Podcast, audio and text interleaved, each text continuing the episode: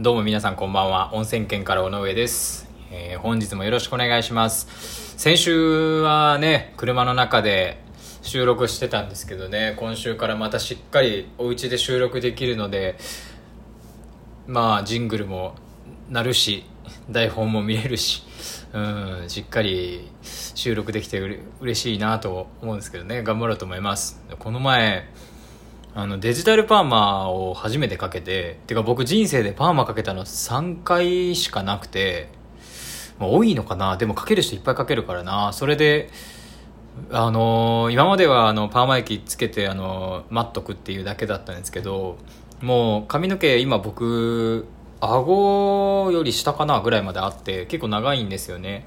それであのそろそろデジタルパーマでいいと思うんだよねその長さあったらみたいな話になって。であそれなそのデジタルパーマでお願いしますっていう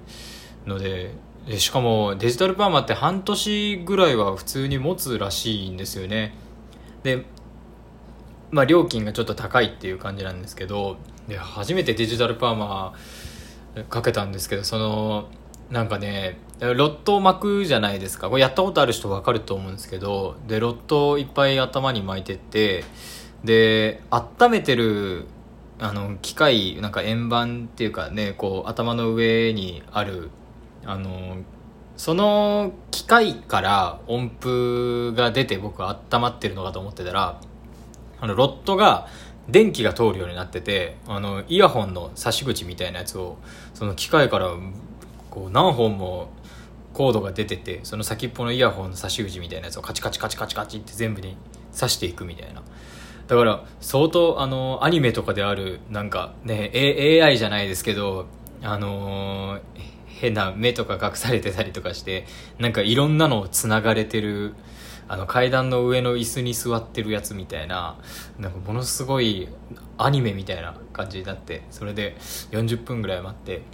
あ20分ぐらいだったかな。でパーマかけたんですけどもうびっくりしてデジタルパーマってこんな感じなんだなみたいな。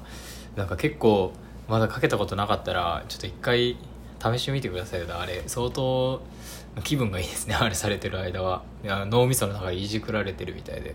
だいぶ面白かったです。でデジタルパーマかけたのがあの結婚式があってあのそれでパーマかけたいなっつって。かけてもらったんですけど。で結構それで安くねいつもよりも安くしてくれてずっと通ってるとこだったんですけど、まあ、それでデジタルパーマにしようっていうことでかけたんですけどね。まあ相当いい美容室でしたね。楽しい楽しい楽しい美容室の一日でした。えー、それではですね本日も参りましょうか。当配信は寝る前に再生してほしいながら雑談ラジオ最後一件のそろそろ帰るかを目指してお送りしています。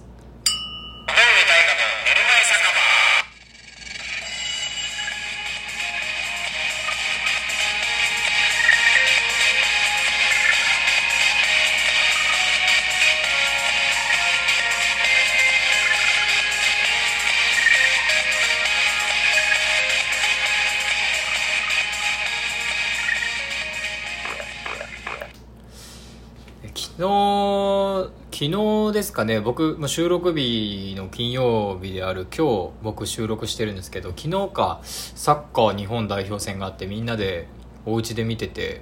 ベトナム戦だったんです。ベトナム戦だよな？うんだったんですけどね。なんかあのベトナムの10番のめちゃくちゃ上手な人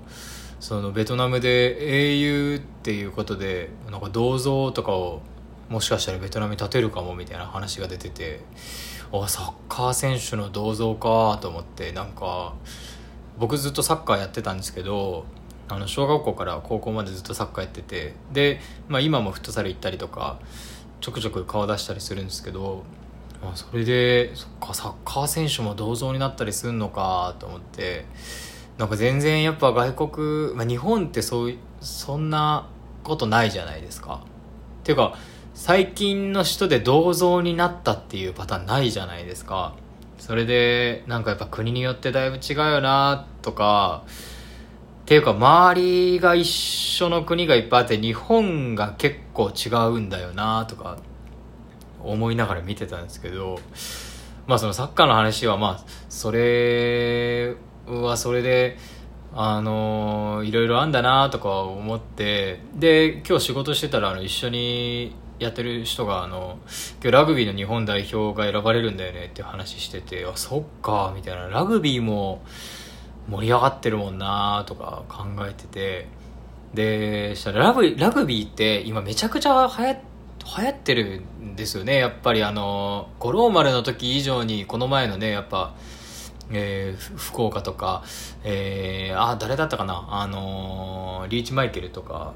ですごいね相当僕も大熱狂しましたけどそれで浸透したなと思って。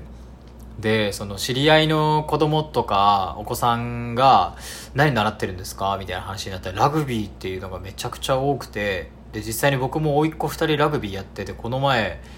大分にそのリーチマイケルとかあの日本代表試合しに来た時に前座で試合をしたとか言って小学生なんですけどすごいなと思ってなんかラグビーも相当流行ってんなって考えてたんですよねそんなことで。まあスポーツもそうだしイベントとかもどんどん増えてくんだろうなって思ってあの薬もねコロナのやつ出てるみたいだし大分もめちゃくちゃ人で歩いてて僕もあのご飯食べ行ったりとかしてますけど、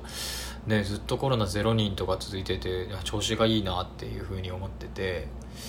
そうなんですよね。それで僕もさっきちょっと言ったんですけど結婚式をもうやっとできるようになって本当3回かあのー、早めに延期したのも入れた4回かぐらい延期しててもうやっとね今週末なんですよ。あと2日ですよ本当。まあ天気もいいしコロナの人数も少ないし。まあでも二次会とかはやっぱりやめとこうって言ってできなできないことになったんですけどまあやっとね結婚式できることだってうんそういうのを考えるとやっぱ結構1年前とはやっぱ状況が変わったなと思って今は今はまだなんかいいなっていうねちょっと後になるとめちゃくちゃ増えて大変なことになったりとかあるかもしれないですけど、ね、なんかイベント年末に向けて増えてこの年末はしっかり楽しめたらいいなとか考えてたんですけどね。それで結婚式に僕あの自分で余興をするんですよね。やっぱあの音楽をしてるんで歌を歌おうってことになってで曲考えてたんですけど全然なんか書いては消して書いては消してみたいなのを繰り返してそのおあのみんな周りの人に向けたやつはあの18の時に書いてそこから歌ってる結構ずっと歌ってる曲を歌おうと思ってでもう一個はその奥さんに向けて書こうと思ったんですけどその奥さんに向けてそのたくさん伝えたいことがあるけどないみたいなのを思ってうんなんかあの暮らす一緒に暮らすっていうのもその口にせずともその暮らしてる状況こそがやっぱ素晴らしいんだなみたいなのを感じててでそれなんでそう思ったかというとあのーまたオードリーの話になりますけどあのこの前若林さんの「斜めの夕暮れ」っていうのを読み終わってそれじゃあもう一個前に出た本も買ってみようと思ってあのー、結構 3, 3年前かに4年前になるのかに発売した表参道のセレブ犬とカバーニャ要塞の野良犬っていう本でその若林さんが一人旅に出るのにあのキューバだったりとかえー、もう一個どこだったかなどこって書いてたっけえっ、ー、と、モンゴルとかにあの遊びに行って日本とはやっぱこういうとこは違うなっていうかもうもう全然違うなっていうのを学んでっていう話があって。であの僕でかいタイプの普通の本じゃなくて文庫本のあのちっちゃい方を買ったんですよ。そしたらそれ最近出たらしくてあのコロナ後の日本っていう後書きがあっておなんかめちゃくちゃいいの買ったなと思ったんですけど。でまあその東京の緊急事態宣言が最初出されるちょっと前に書いたみたいでまあ、そういうのがあって、まあ、日本とキューバはここが違うなとかそういうのの中でその親父さんがあのー、最後亡くなる前にあのなんか残した言葉みたいなのであのなんなんなんていうんですかねこう、まあ、自分の命より大切な命がありますということをなんかあの書いてたみたいででまあ若林はその時はそんな自分の命だけを大切にしてきてそんな自分の命より大切だと思った人今までいなかったなっていう話をしてて多分その僕も一緒であのそういうことを思ったことあってで若林も多分若林さんもあの今、ね、奥さんがいらっしゃって多分すごく大切だということだと思うんですけどそう思うっていうことだと思うんですけどまあそれでなんやかんやこの本とかを読みながら作曲をしてうん、なんかそんな自分の命よりもちろん大切だし、あの一緒に暮らすっていうことはもうそれと近い状況だっていうとこまでやっぱ思いましたね。そうじゃなければやっぱ一緒に暮らさないなっていう。うんなんかこのあの何の多分意味もないと思うんですけどそのこのね広いこう地球の中でで僕とその相手がで皆さんと皆さんの相手があの暮らしててで、まあ、子孫を繁栄してっていう、まあ、それだけだと思うんですけど実際その生物学上あの人間っていうのは。ただ知性っていうのをあの授かって生まれてるわけですからいろんなことがあったりとか地球を大切にしないといけなかったりとかしますけどね。でもそのすごいでっかい意味はないと思うんですよ。ただ生物だから生まれたっていうことで。でもまあ伝えたいことっていうのはやっぱ心の中にちゃんとあんのかなっていう細かい部分では分かんないですけどね。しっかり伝えられたらいいなと思って作曲をしたんですけどね。うん。やっぱ皆さんも伝えたいことがあったりとかするのかなと思って。あの時間来ちゃいましたね。うんなんか素敵な結婚式ができたらいいなと思います。おかげさまで、えー、無事に結婚式を迎えられて大変嬉しいです、えー、それではですねまた来週お会いしましょう。せっかく家で撮ったのに何も音鳴らせなかったな。ありがとうございました。またお便りお待ちしてます。